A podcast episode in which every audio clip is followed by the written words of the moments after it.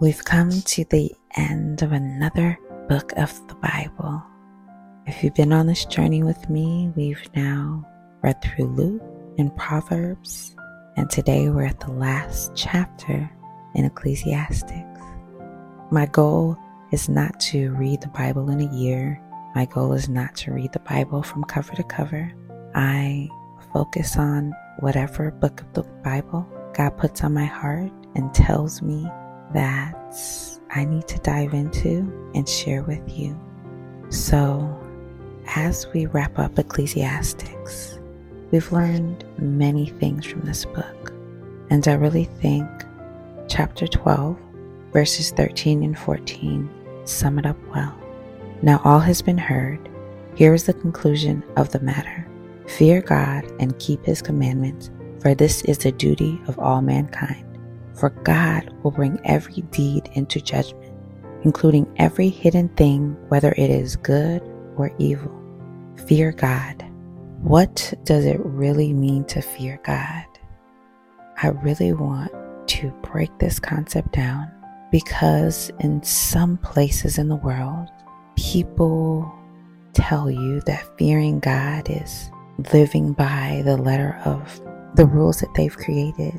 It is doing certain practices because you fear that God is going to strike you down, or you fear that God is going to be unhappy with you.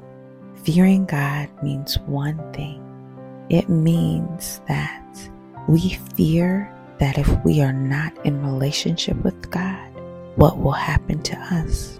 So not being in relationship with Him, not allowing His words to permeate our heart and our mind and our spirits. That is the fear of God that this verse is talking about. And so it says, fear God and keep His commandments. So how do we operate in the place where we are fearing God? We keep His commandment. And yes, we know the 10 commandments, but throughout this book of Ecclesiastes, we learned of all the things that God commands us to do and all the things God commands us not to do, how to treat people, how to deal with our anger, how to deal with our money, how to deal with our own feelings and emotions. This is our duty.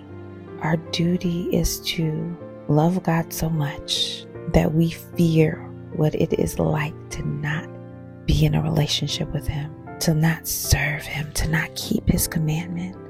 Because God will bring every deed into judgment, including the hidden things, whether it's good or it's evil. The things that we do behind closed doors, the people around you may have no idea what you're doing, none whatsoever. But whether that thing is good or whether that thing is evil, God knows, and He will judge you based on what you do. Now, if you do something wrong and you repent, God forgives you. He forgives you every single time. But it's when we do evil behind closed doors and we don't have a repentant heart, God will cast judgment against us.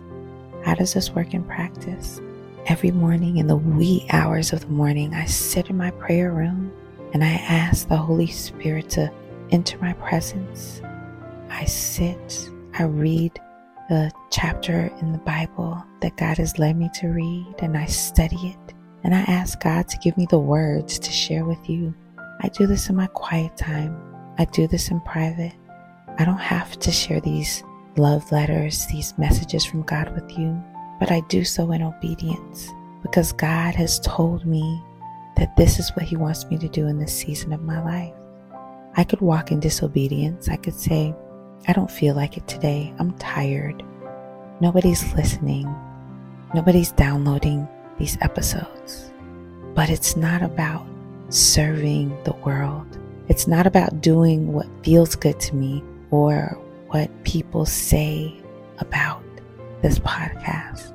It's about what God has commanded me to do. So again, whatever you're doing in the dark will always come to the light. And it is already in the light because God sees it. So ask yourself, do I truly fear God?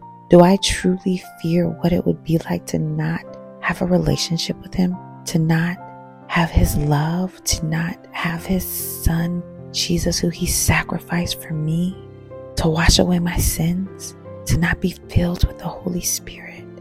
Is that worth it? Is it worth it for the temporary pleasures that I am indulging in life, to not be following God's commandments? Am I walking in obedience, or am I walking in disobedience?